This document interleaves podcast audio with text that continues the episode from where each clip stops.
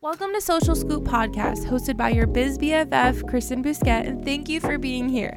Every Tuesday, we release a brand new episode for entrepreneurial influencers who are looking to more successfully and sustainably monetize their influence while keeping the soul in social media. We'll be spilling the tea on all the latest and greatest tests, features, and releases from the top social media platforms and bring you a valuable conversation with some of the top voices in the influencer and social media industry. Plus, I'm an open book. If you hear something in this episode that you want to chat about further, send me a message on Instagram at your social mate or kboosk. Hello, my friends, and welcome to episode 19 of Social Scoop Podcast. My name is Kristen, otherwise known as K on Instagram and TikTok and all the other platforms. And I am your host. So I'm very excited to share some things with you today. There's actually not a lot of news, which honestly is totally fine by me. The last few months, we've had so much social media news, one thing after the other and it's actually really nice that we have a little break now. So I'm cool that the only thing that I really need to tell you about today is 10 minute TikTok videos are arriving. 10 minute videos. Did you know that TikTok actually started off with 15 second videos, then they went up to 30, then 60, then 3 minutes, and now we're jumping all the way to 10 minutes, which is crazy to me. I don't know if I can picture myself watching a full 10 minute video on TikTok. I don't know. What do you guys think? Like, I really can't picture it happening. I love that TikTok is really short and sweet, so I can watch so much in such a short period of time. Whenever I'm looking for those longer videos, I'm going straight to YouTube. So, this should be really interesting. I don't know how I feel about it. It's again one of those things where I just have to see it, play around with it, see how people use it, and then go from there. So, 10 minute TikToks, a lot of people already have them. If you don't already have them, they are on the way. Aside from that piece of news, I wanted to spend the few minutes that we spent together in the little intro here before our interview talking about some things that I've been doing in the last couple of weeks that have been working out really well for me. I know that last week I shared some tips in the intro about how to boost your engagement right now because so many people that I've been talking to have been saying that engagement is so low. And for me, that was absolutely the case. Like, I was low key, like, not doing okay because I was just like, fuck this. No one's looking at my posts. No one's engaging with my posts. What's the point? It's so easy to get into that spiral of emotions there. And that was me for a really long time until the last couple of weeks, my posts have actually been doing better than they have in literal years. Okay? Like total 180. So, I want to give you some things that I've been doing just so you can try them out, see if it's something that you're, you know, interested in, in giving a go and see how it goes for you. I hope you have really great results as I have. I've been really trying to think about the platforms and what the the real purpose of them is and it's connection you know like we have social media platforms to be social but I feel like so many creators and so many small business owners, really anyone who's using these platforms to monetize, is so focused on growth, growth, growth, and engagement, engagement, engagement. Like we almost turn into like robots, you know, like you're going to comment on people's pictures just so they can go comment back on yours. And, you know, like the intention behind what we do has just gotten really lost and, and really screwed up if you ask me. And i i am absolutely guilty of this as well. Like i was absolutely spending time 30 minutes engaging and by engaging i mean i was just going to comment on people's pictures that i knew were going to comment back on mine. But at the end of the day that didn't further my connection with any of these people. I never talked to any of them further than these surface level comments. And I just I just kind of thought about it recently and I was like this is so dumb. Like why are we doing things this way? And so I've started to take a little bit of a new approach. One thing that I've been doing, I've been getting up a little bit earlier in my day and I've actually been scheduling engagement time into my literal day calendar. So I typically, you know, get up around six, which I'm not telling you you need to get up at six by any means. I'm just telling you what I do. I get up at six. From six to six thirty, I will just respond to DMs and and get that prepared to uh, probably get filled back up throughout the day. And then for the six thirty to seven o'clock, I actually read a book. I've been trying to read a lot more, and it's actually been one of my favorite pieces of my day which at 6:30 you would think like sis why the fuck are you reading at this hour? And for whatever reason it's just a really peaceful time of my day. You don't have to do that. That's not part of it. But then from 7 to 7:30 I spend that time engaging. It's in my Google calendar. I treat it as an appointment. I cannot miss it. So basically what I'm doing with this engagement I'm almost not commenting at all I know this sounds crazy, but hear me out. So, I have been going through people that I would either consider I don't love to use the word competitors because like we're not competing. People can follow multiple people, but those people who do something really similar to me, have really similar content, kind of those people that you see their page and you're like, "Oh, well, if this this follower likes their page, they're gonna like my page too for whatever reason. So I've been going through the people who like and comment on their posts, and I've been taking the time to say like, okay, if I click on this person, this random person's profile, and I look at their page and I feel like we have similar, you know, maybe visuals, we talk about similar things, they might be interested in what I'm doing whatever connection that I can find, the people that I do find connections with, I will follow them. And these are people that I'm genuinely interested in following. I'm not just following and then gonna unfollow later. So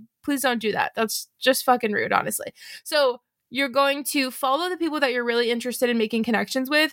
I've also been liking a few of their most recent posts, like really reading captions, like seeing what these people are all about. I spend uh, maybe a minute or two commenting on their one or two most recent posts. If they have stories up, I might like look through their stories. Anything that I can find a connection with with this person, I'm going to comment on it. I'm going to send them a reply. I'm going to send them a DM, whatever I have to do to basically say, like, hey, I have similar, you know, interests as you. I think you would like my page. I like yours. So I've been doing that. And honestly, I've made so many new friends that way just in the last couple of weeks. And people that this is not what it's all about, but they are people that are coming to my posts, you know, really finding value in them and engaging with them in some way, shape, or form. So, me taking that time to really humanize this platform has been so beneficial for me in just so many different ways. Um, so, that's definitely something that I would suggest doing. And I'll tell you, in that 30 minute span, I am not engaging with like more than 10 people, like 10 people max. I'm finding 10 really high quality people that are super similar to me and those are the people that I'm engaging with maybe not even 10 sometimes. And what I do is I have been putting these people I save one of their posts into a folder of like these new followers that I've just recently started following so that I can keep up with them a little bit more. And so in my 30 minute period, I spend that first 20 minutes really going through again, finding those 10 high quality people. And then the last 10 minutes, I'll go back into that folder of people I've recently followed and I will go back to their posts, see if they posted anything new, have another conversation with them, really further my relationship with these people that I'm just getting to know um, that's exactly what I'm doing. I'm getting to know them. So that's something that I have been doing that's just been so beneficial again in so many different ways. It's not just about the engagement, I'm actually making new friends, which is again what this whole platform is about. It's becoming more humanized and less robotic with the way that I'm doing things, which I love. Another thing that I've been doing that I've also been just having such great connections with people with is going live on TikTok. I personally have talked about this before. I feel like going live on Instagram honestly most of the time is completely useless. I like, you know, I have 24,000 whatever followers and I'll get max like 10 to 15 people on my Instagram lives at once. And those are typically people that are coming in, maybe watching for a minute and leaving. Even if I'm doing something super valuable. Like people on Instagram just don't care about lives for whatever reason. People on TikTok, though, are the complete opposite. Because the lives go out on the For You page, that's very important. But I have just had so many people in my TikTok lives recently that, like, I am literally thinking about doing them for at least 15 minutes every day. I've been doing them a couple times a week. I'm having so much fun with it, meeting so many new people, and I'm bringing them from TikTok over to Instagram as much as possible. I'm bringing them from TikTok to the podcast, wherever I can, so that they can learn a little bit more about me and what I do. TikTok live though, guys, if you've gone live on Instagram and have had a bad experience, try it on TikTok.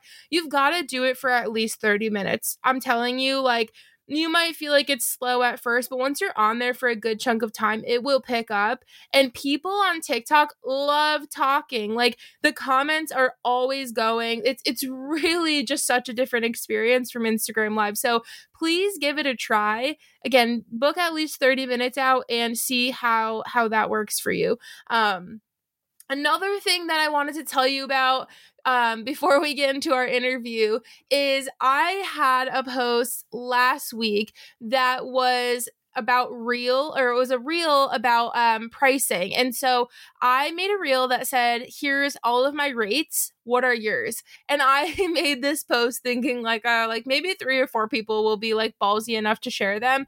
But i'm not even kidding you so many people went in the comments and shared their rates and it was magical. Like this is the transparency that we need in this industry and my people came through. So, first of all, if you're listening and you commented your rates on that, you are the real MVP. Literally, you're the one making a difference. I thank you so much. Everyone else who read those, thanks you so much.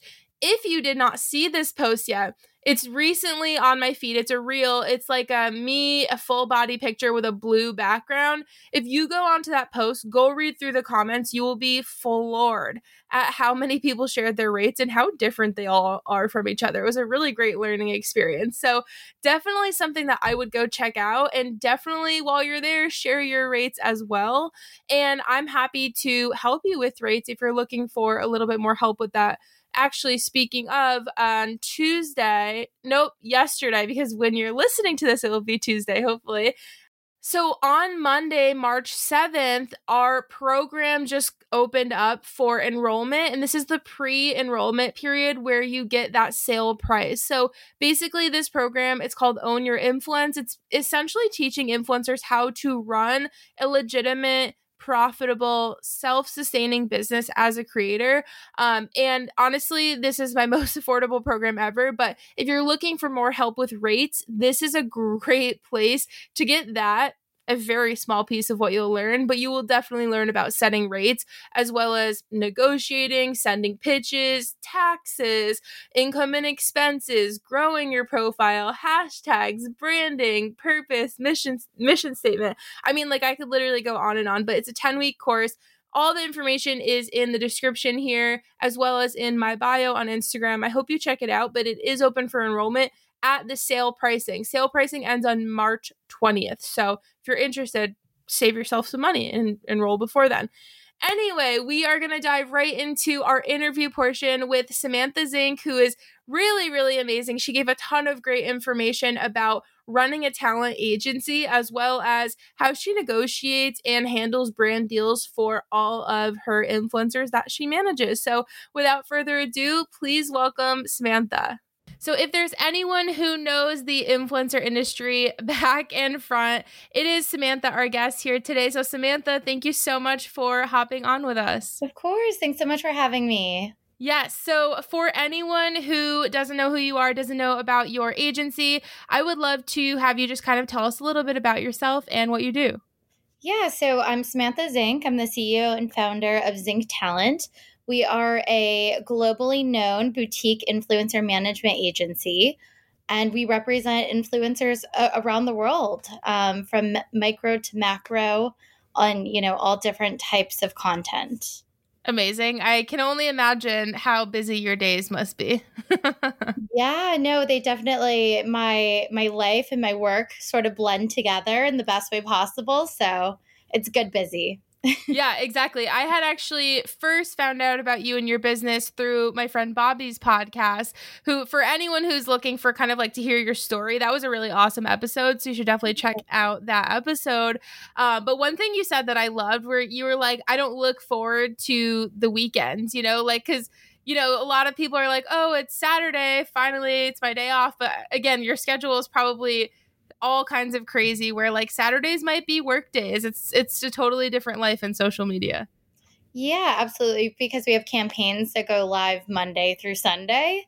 Um, we had campaigns go live in the Super Bowl on Christmas. So exactly, you know, it just comes with the territory. Oh yeah, it's hard to clock out, but in the best way possible. You're right.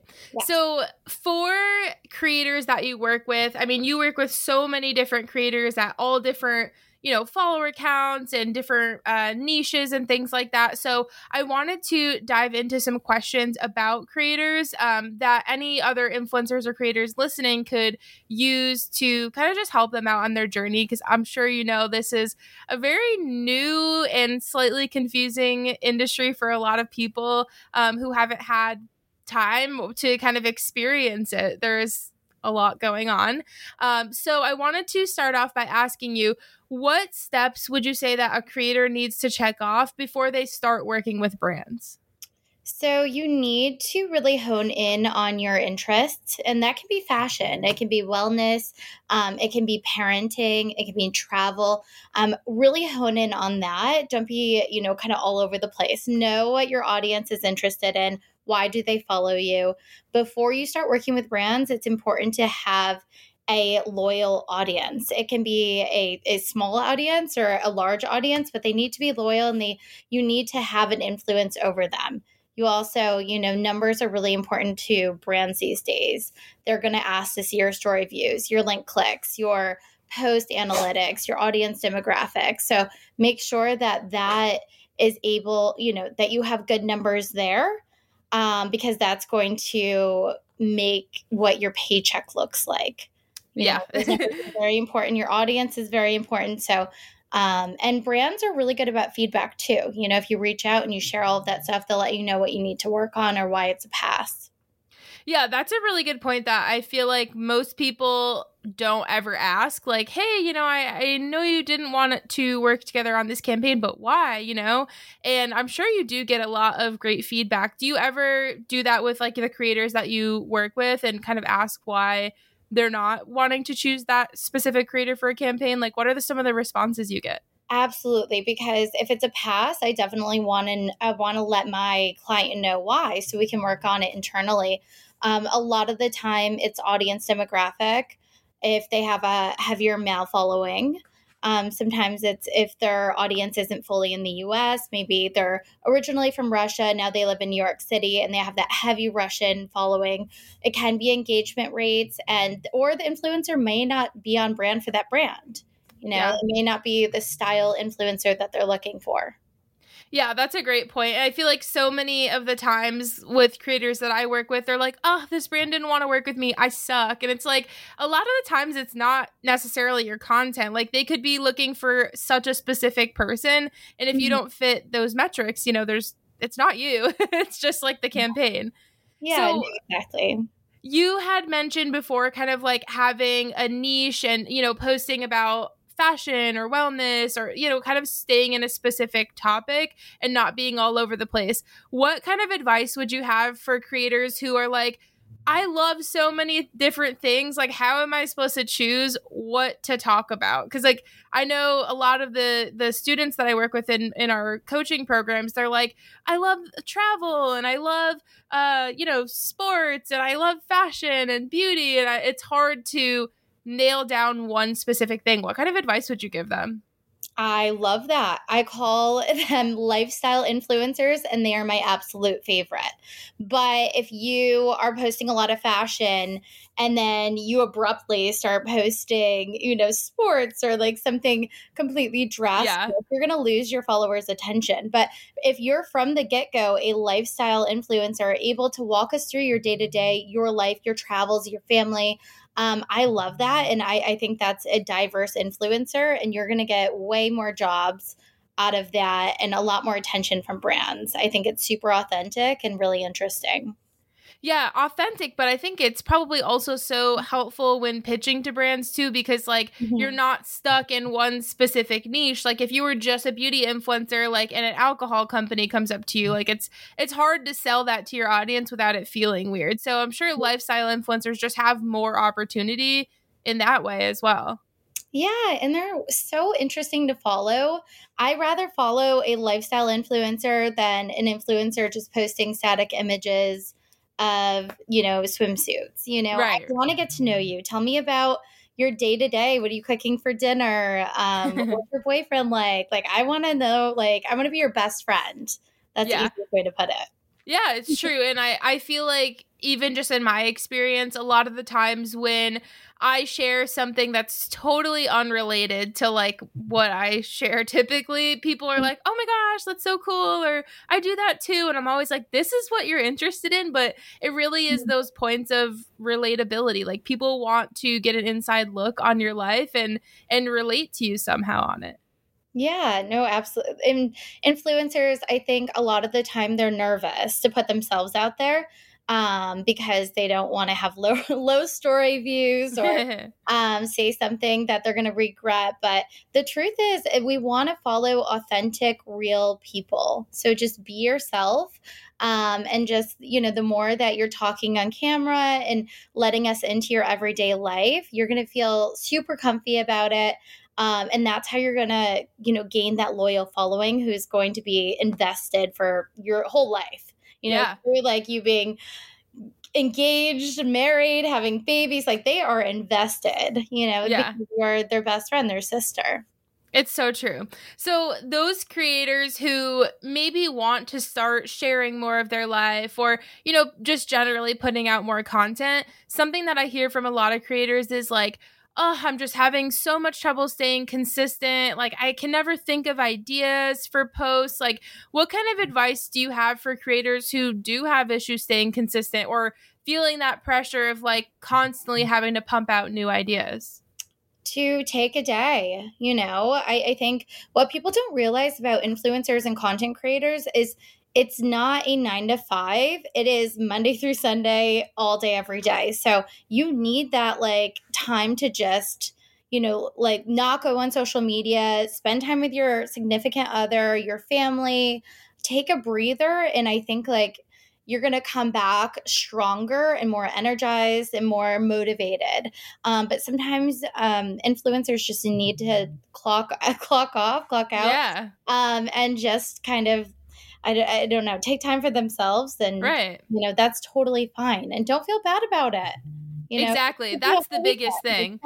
Yeah, it's the it's the guilt of like, oh man, well if I like don't post for a few days, people people are gonna be so upset. And not to be rude, but people might not even notice. yeah, no, exactly. Um, and I think like if you're forcing content, it is so obvious. Oh, yeah. You know, don't force the content or have it be dull or you know i, I think just enjoy your life. And on if you have a significant other like i think you honestly owe it to them to sometimes let go of the social media for a little bit and have a nice dinner or go on like a weekend getaway trip or have a staycation. You you're a real person you know? Right. It's yeah okay, exactly. it's okay to let go for a little bit it's okay to be a real person. Yeah.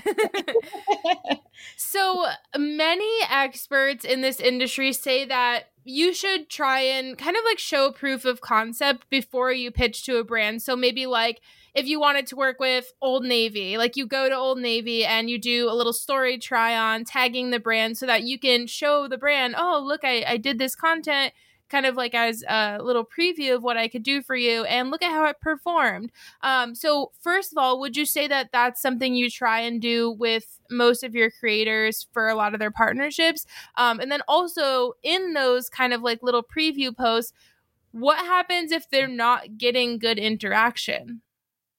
For fashion, I usually tell my clients to stay away from those sort of trial posts because mm-hmm. um you I, because the brand is going to assume that they can always get these gifted trade mm-hmm. collaborations from you. So if it is fashion or shoes, mm-hmm. stay clear of that and you know be firm on the paid.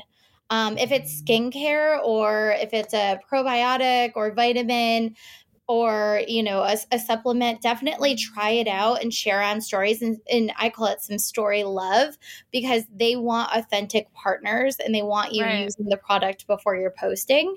Um, and so that's okay to share on stories and um, get your followers familiar with the products first that yeah, that makes total sense. So in that situation of like if it were like a wellness product, like a, a vitamin or something, Olly mm-hmm. vitamins we'll use for example. If I were to be like, oh yeah, I'm gonna share Olly, you know, this is something I use in my everyday life. You guys would love it. Da da da.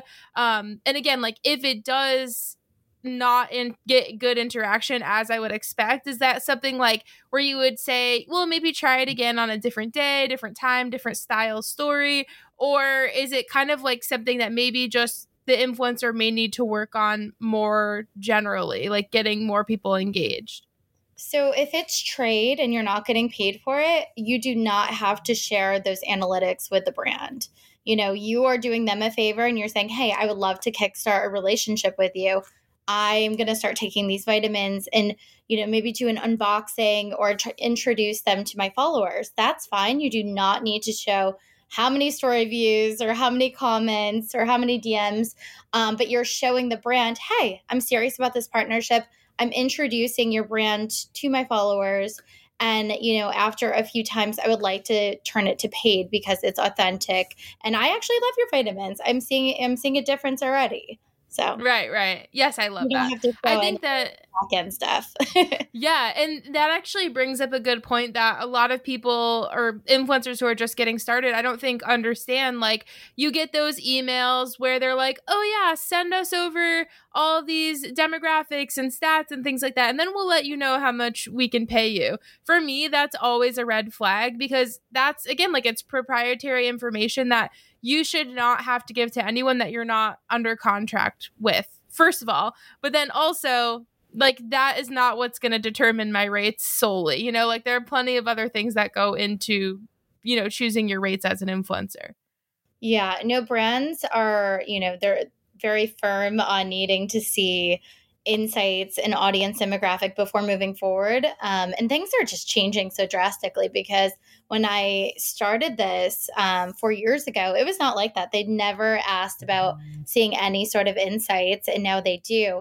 But I agree with you because, you know, if they're asking for recent insights, like maybe you weren't posting as much, or Instagram's right. been so funky that maybe your views were lower than normal. So it is hard to determine the success of the partnership just from you know yesterday's insights. Exactly. Yeah.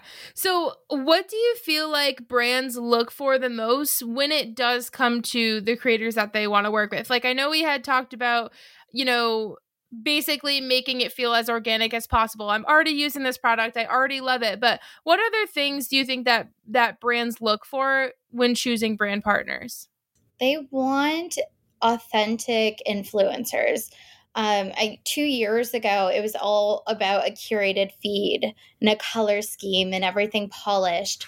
Um, and now I'm realizing brands are gravitating towards the, these real life influencers who are posting on the fly. It's not overly mm-hmm. filtered.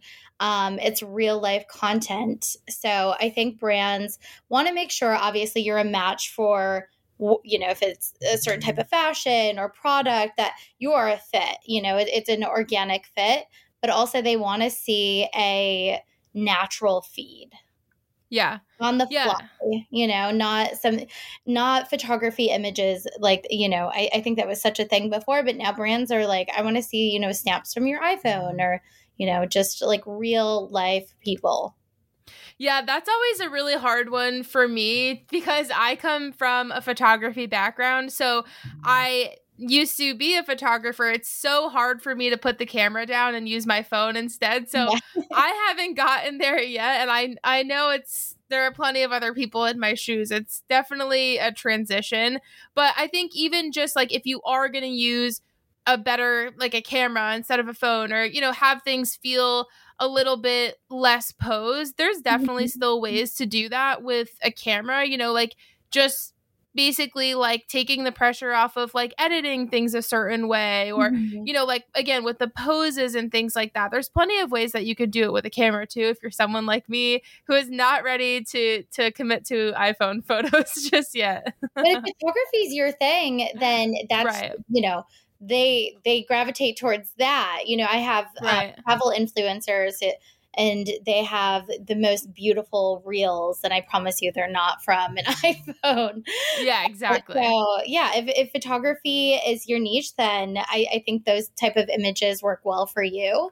But if you're a fashion influencer hiring a photographer you know maybe try doing iphone shots and changing right. a little bit yeah, I feel like it has a lot to do with TikTok and how TikTok in the last year or two has just allowed people to feel so much more comfortable not having a production. And i definitely think that that's slowly making its way over to instagram. But tiktok is like you don't even have to like no there's no rules about what your video needs to look like in tiktok. I feel like it's just like you just get your phone out and do what you need to do. And if it's good content people will like it yeah, no, TikTok is when TikTok, um, you know, started being, you know, a, a, thing. I was like, this is just so different than Instagram because Instagram, it's so hard to blow up and it's overly polished. And then TikTok, I'm like, you know, these people are blowing up from one post, and exactly, it's, it's funny when new platforms um, come around and then it just it switches everything up.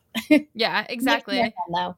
Yeah, it does. And uh, that's one thing about being a creator is like you always just have to be ready to pivot and transition with all of the different things that are happening on these platforms. You know, like as soon as Reels came out, none of us were ready to make video, but everyone was like, all right, I guess we're making video. You have to just be so flexible with all of the new things that are coming out every day.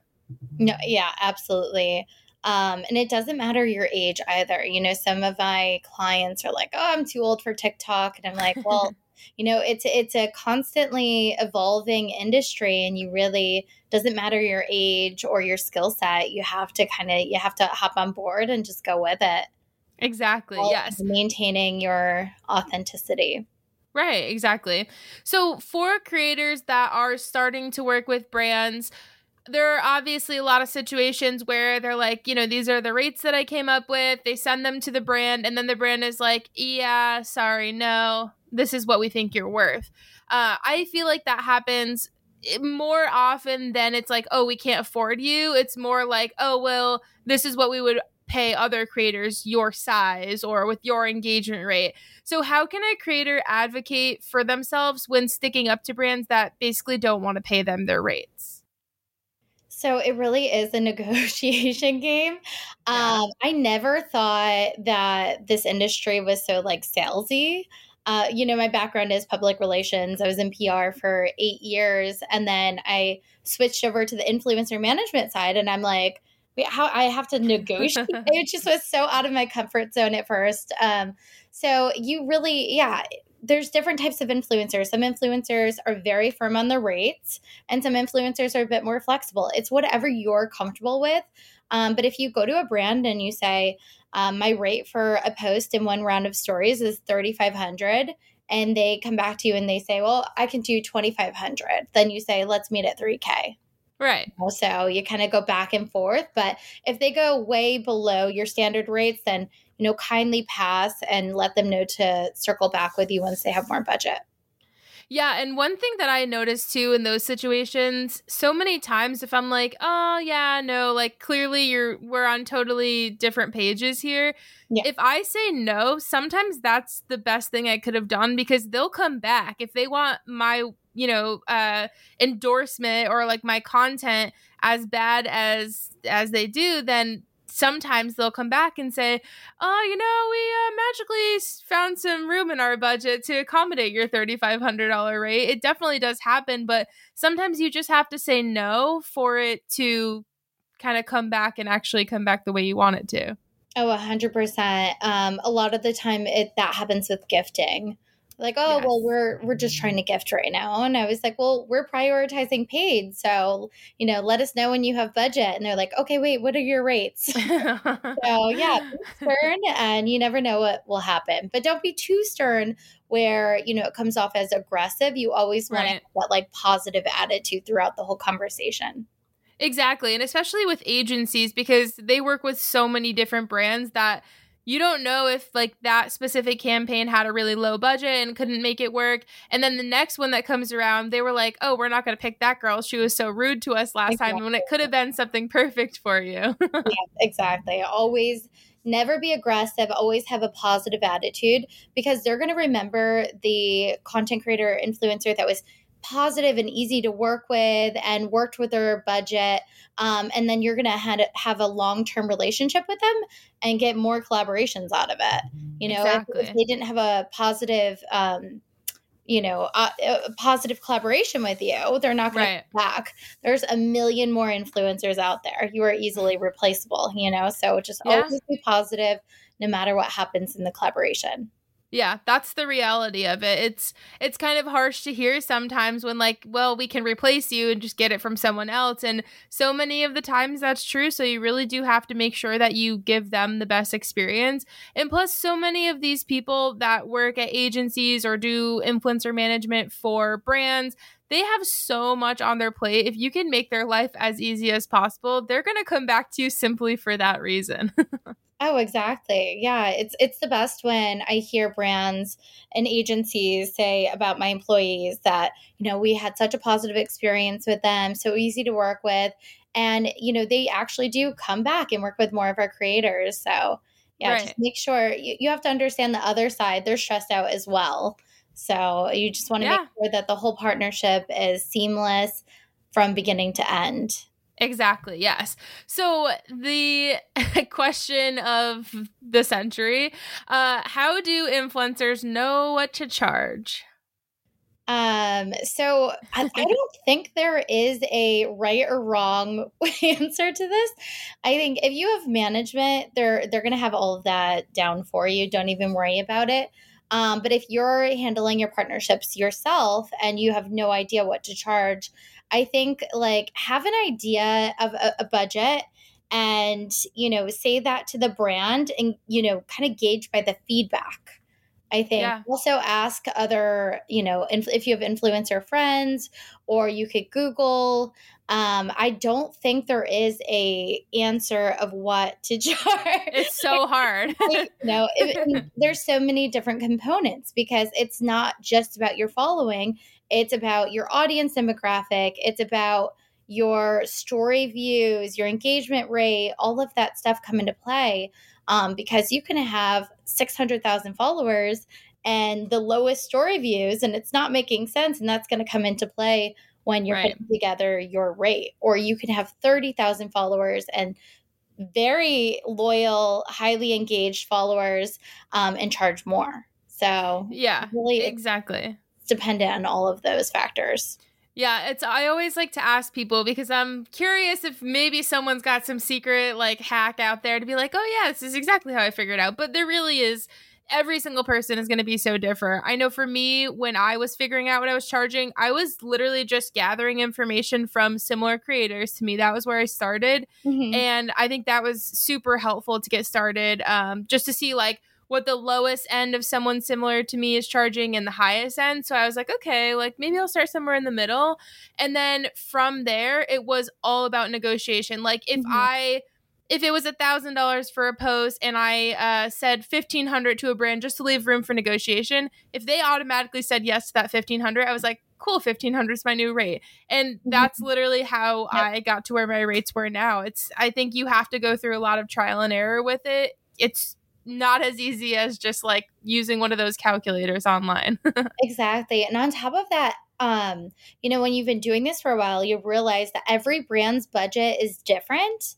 I I would I, I feel like an expert at this point, so I can gauge, you know, if a brand's Yeah. going to have high budget or low budget, um, and just through my relationships with the brands. But that's also one thing is like it could be like the biggest brand, it could be Nike, and they could have low budget, and that is totally a thing. Yep. Oh yeah. yeah. Yeah, and you're it's so hard for us on the other end to be like, "What the heck? You know, you're Nike. Like how are you only offering me $500 and I'm asking for 2000?" but yeah, it's, it's, you never know. It's just what their allocated budget is and um, just through your experience, I think that is spot on. Is just yeah. throwing out numbers and just getting the feedback from brands and going from there. Always, you know, I, I definitely say go a little higher because you can negotiate right. down but don't go, you know, this crazy amount where they're just, you know, put off and they're like, okay, this person's crazy. I'm not going to work with them. Yeah, they're like, delete, we're not answering this. yeah, like don't overcharge $2,000. Um, but you can go a little bit higher. Right. Um, and you, because you always can negotiate down from there, but you can't go yeah. higher once you start low yeah, exactly. yeah, I think I actually meant this. yeah, whoops, I forgot to add a zero in there. yeah, it does not work like that, unfortunately. So, when it comes to all of the other things that influencers can kind of like raise their rates for, like whitelisting, usage, exclusivity, do you guys have a specific formula that you use to figure out those numbers? Um, so if there if it's a carousel post, you know, you can upcharge for that you upcharge for a reel compared to a static image. Whitelisting, I think industry standard is um, 30, 40% of the overall total. Um, you can also give bundle package deals of that if they want to yes. do, you know, if it's not just 30 days, they want to do six months, maybe you give them a deal. I have some clients who hate whitelisting. They think it messes with their oh, yeah. uh, platform. So they'll charge the same amount for whitelisting as they do for the post. So it awesome. really it depends on you and what you feel comfortable with. Um, but I think industry standard is like 30, 40% of the yeah. overall total. That's awesome. Yeah, that's I usually do like 25% for whitelisting per 30 day period, but maybe yeah. I'll raise it up now. yeah, no, that's completely that's normal. Yeah, it's right. just what you feel comfortable doing and um but yeah, it's like the 20 to 40%.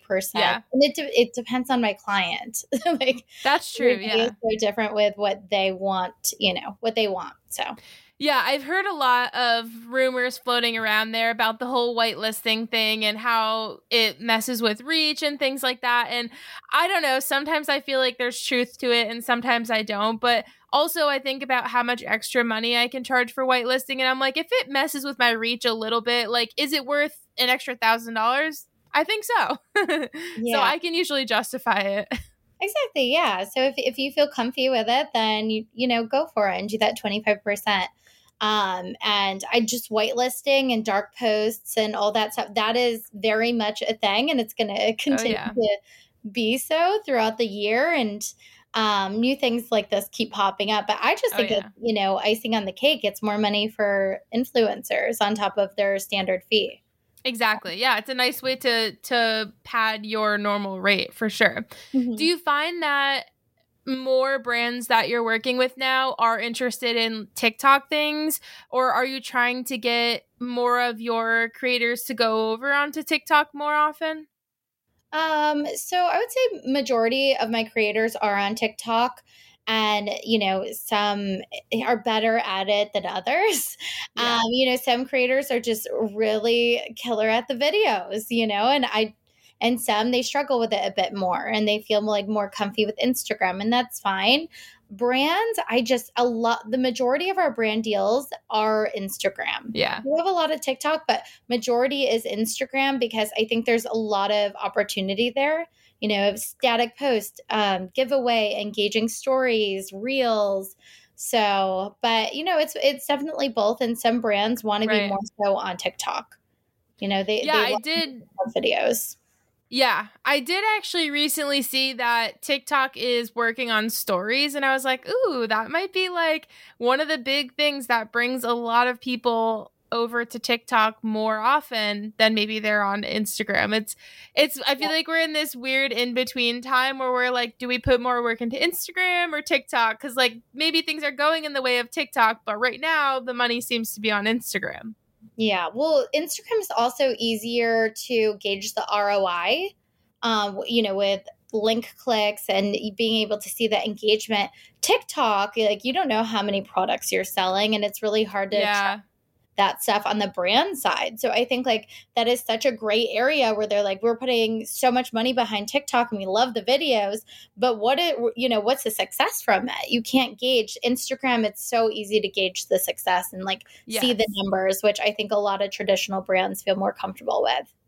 Yeah, that makes sense. Right.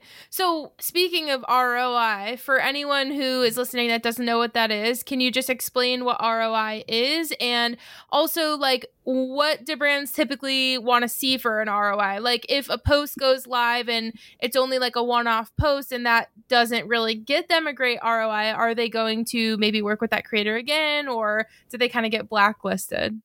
So, ROI is return of investment if you are a brand or an agency, think about it this way you're putting thousands of dollars into a post. And so they're looking for sales a lot of the time. It's yeah. not necessarily engagement these days. These brands are like, okay, I want you to style these outfits and I want you to sell a ton of them. Um, and if they're not seeing the sales, they don't feel like it's a beneficial partnership for them and chances right. are they're probably not going to work with you again. If it's fashion or products, like a lot of the time you'll see on Instagram is the influencer will share a code. Um, and then you get a percentage off. Um, but that's how we're able to track the sales. I mean, if a brand is going to work with a creator again, they're going to need to see a lot of sales on their end um, to keep right. forward or work with you long term. Yeah, I feel like there can be just so many different situations that you get into with different brands, and there's a lot to understand in the back end. So, with different situations that you could get into with brands, have you ever had any of your clients get into like bad experiences with brands where like you know maybe they like stole their content or you know all of these different things that could happen and how would you kind of advise influencers to navigate those situations? So i don't think that we've had a really negative experience. I have had brands maybe upset that they didn't see the sales they were hoping for. Right. Um, and maybe they'll ask for a make good, which means they would like the influencer to post again for free. Mm. what are your thoughts on that? so they, I mean, I just, I don't think that influencers are, you know, are salespeople. I think that they gained a following, and they, if they hold up to their end of the deal, which maybe is like a post and a round of stories, and they post, it is not up to them to sell your product. And there is so much uh, more to a collaboration than just sales. You know, you have brand awareness, you have beautiful content. You have the influencer tying their name to your brand. You right. have website traffic, um, Instagram or TikTok traffic. So if you are just, you know, solely set on like that sales number, then you don't understand what a partnership is. You know, Very good and, and that's sad, but a lot of brands do get upset if they don't have a certain number of sales because they're like, well, we're a small company and I don't have the money for this. Well, then just, you know, don't work with influencers until you do. Right. Because yeah. it is not up to them to sell X amount of your product.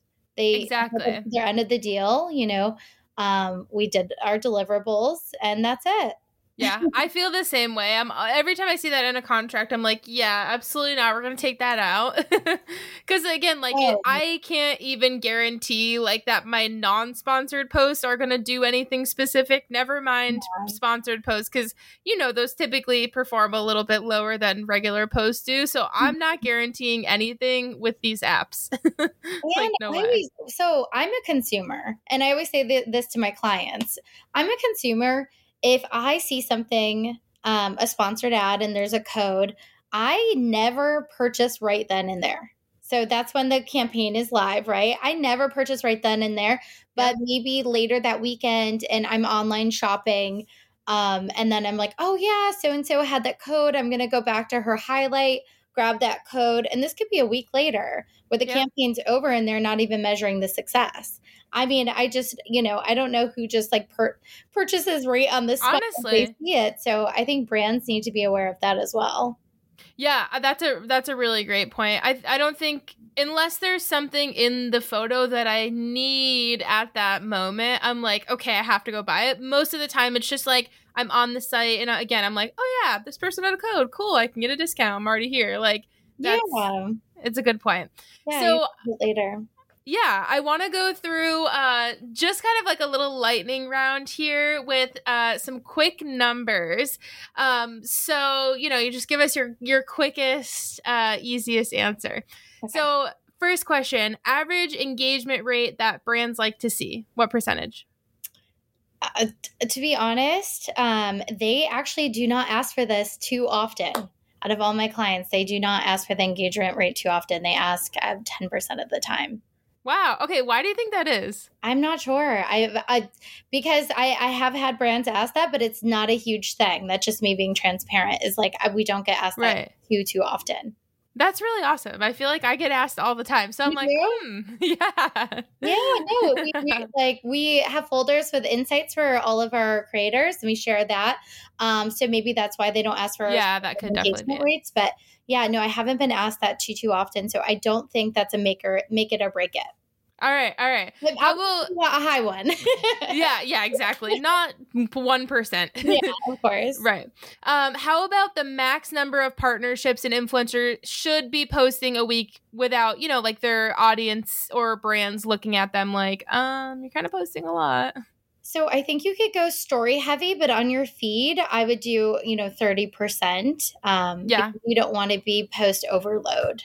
You, Perfect. Yeah. You don't want to be overly sponsored. You want it to be organic, or you're gonna um, get a lot of unfollows. Yeah. Is there a certain number of pitches that you would suggest influencers try and send weekly or monthly?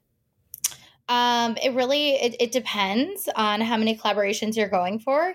Um, but you know, sometimes you can send up to hundred pitches weekly. You Yeah. know, it just it really depends on the traction you're getting. But um, I always tell my employees the secret sauce is the more you pitch, the you know more opportunities come from that. So Yeah, exactly. Yeah, it makes sense. How about the number of posts a brand should partner with on uh, for with creators on for best results? Oh, this is a good one. The more posts, the better. At least three rounds, especially with skincare. No more one-off skincare po- like collaborations because Mhm. it's so, you know, it's so obvious that no one's Yeah. purchase your skincare and you're wasting your money. yeah, exactly. Yeah, that's like something I always am trying to get away from is like when, you know, Neutrogena reaches out and they're like, oh, yeah, we, we are running this big campaign. The deliverables are one post and one story. And I'm just like, what do you want me to accomplish with that? You know, like people need to see it multiple times. Mhm. First of all, like you said, you know, like you need to see it multiple times in order for you to say, like, oh, I'm actually going to go use this code or I'm going to post or buy something from this store or whatever it is. But just seeing it once doesn't usually feel like, okay, I'm going to go buy it immediately. yeah. No, I want to cancel the one-off culture. Honestly. Yeah. Tell every brand that too. Yeah. oh, I've been trying, girl. How about the follower number an influencer should have before they start pitching? Ah, I think at least 10K. Really? I mean, it depends. It really, I think that to make it worth, I mean, to, you know, make it worth it money wise. But if you want True. a lot of product trade, I think you can go beneath that. But if you want a good fee, I think that you have to like start Yeah. at 10K and keep growing from there. Um, yeah. I 10K, I think there's a lot of like gifting, which is fun too. I mean, we all love g- a good gift. yeah, exactly. Never mad at free stuff. No. Exactly. yeah, I that's a I think that is a good way of looking at it. I think plenty of influencers can get partnerships that are paid under 10k. However, like is it worth all the work you're putting into it for what you're going to get paid? Maybe not. Yeah, You know? exactly. Um, but I would definitely, and like I said, like the gifting, a lot of the gifting is even worth it for Yeah. you know, even me. Skincare is expensive, clothing can be expensive. So, um, if it's a side hustle and you and you want that gifting, and um, also those partnerships too, like uh, if they're going to bring you more followers because the brand may repost Right. you. Um, so it's good to like start pitching maybe even under and accept those trade because more yeah. people love your content, they'll repost it, you, um, tag you, and then you get more people following you from that. Right. What is your opinion on when a brand is like, oh, yeah, we want to do the first post gifted, but like if that goes well, we'll do a, a real paid one? What do you usually say back to brands when they we, give we you that? trial posts. Yeah. You're just trying to get free content. Um, so if you want to work with us, you got to pay. Yeah yeah, agreed. Agreed. Like it's I always want to respond and be like, "So, are you going to go to work for 2 weeks without pay and like if you do a good job, maybe they'll pay you?" Like Yeah, no exactly. How does that make Always sense? down trial posts. You can Yeah. gifting and organically post that gifting if you love what you're gifted, Right. but never do a trial post and show them the success or lack thereof of that post. Yeah. Typically, like if I do accept gifted product, I'm like, oh, well, you can send it over. There's no guarantee it's going to get posted, but like, you know, if I have a good experience, I'd love to share it, but Exactly. I'm not guaranteeing any sort of deliverables. Yeah, exactly. That's where you got to dish it out. exactly.